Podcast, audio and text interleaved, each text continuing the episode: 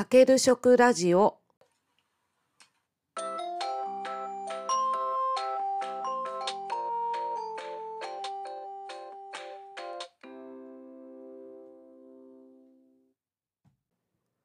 皆さんこんにちは。大阪ホームクッキングの磯部由香です。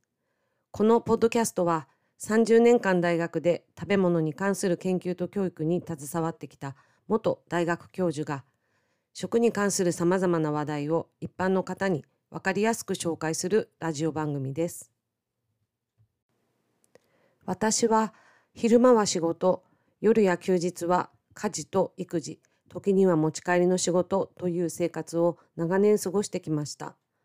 そのため家での食事作りはいかに簡単に効率よくできるかということを最優先にしてやってきました。大学を退職してからもこの癖は抜けず、ついつい慌ただしく調理してしまいます。また、そのことに疑問を持つこともありませんでした。ただ、最近このことを見直すきっかけがあったので、今日はこれについて紹介します。2022年に沢田研二主演の土を喰らう12ヶ月という映画が上映されました。料理研究家の土井善晴氏が料理の監修をしているということもあり見に行きたかったのですが忙しくて映画館に行く機会を逃してしまいました。オンデマンドでの配信を見つけてようやくこの8月に見ることができました。この映画では主人公が昔ながらの古い台所で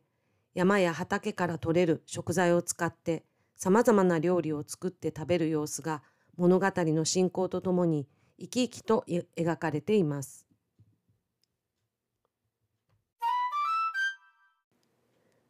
この映画の原案は水上勉氏の「土を食う日々」というエッセイです。彼は少年の頃京都の禅寺に預けられ住職から精進料理の作り方を学びました。料理を作ることも修行の一つで畑で育てた季節の野菜を材料にして心のこもった惣菜を作ります。そうした昔の体験をもとに著者自らが作ったさまざまな料理や食材にまつわるエピソードを月ごとに1年間振り返ったものです。ここで紹介される食事作りは効率を求めず一つ一つの食材に向き合い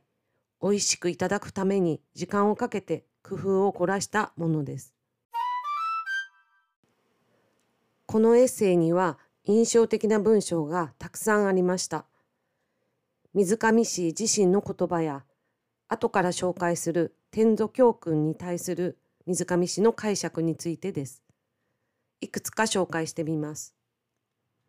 2月の章土から出てきた一層一根一つの野菜一つの根菜や芋という意味ですがこれには平等の価値がある。4月の章貧しいものでも小さいものでも真心があれば大きな豊かな食い物になる。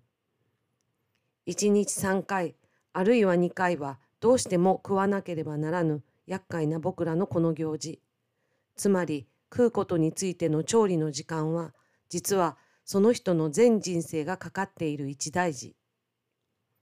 5月の章。犬や猫はこんなことを思ってタケノコを食うまいが、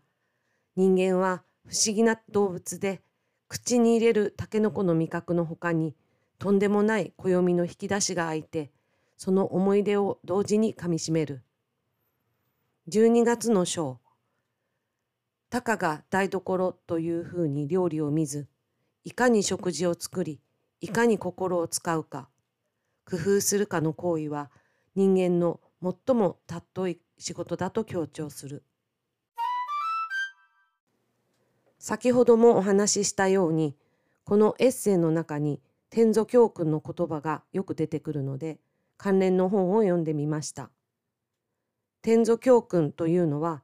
曹洞宗永平寺の開祖道元が書いたものです。天祖という字は国語辞典の天に座るという字の座と書きますが禅寺で食に関する仕事を担当する役職を指します。この書には、天祖の役割や心構え、食材の扱い方や食器の管理方法などが書かれています。このことから道元が食をとても大切にしていたことがわかります。どんな食材であっても心を込めて丁寧に扱うことで最高の美味しさを引き出すことができる。それこそが天祖の役割であるという考えが示されています。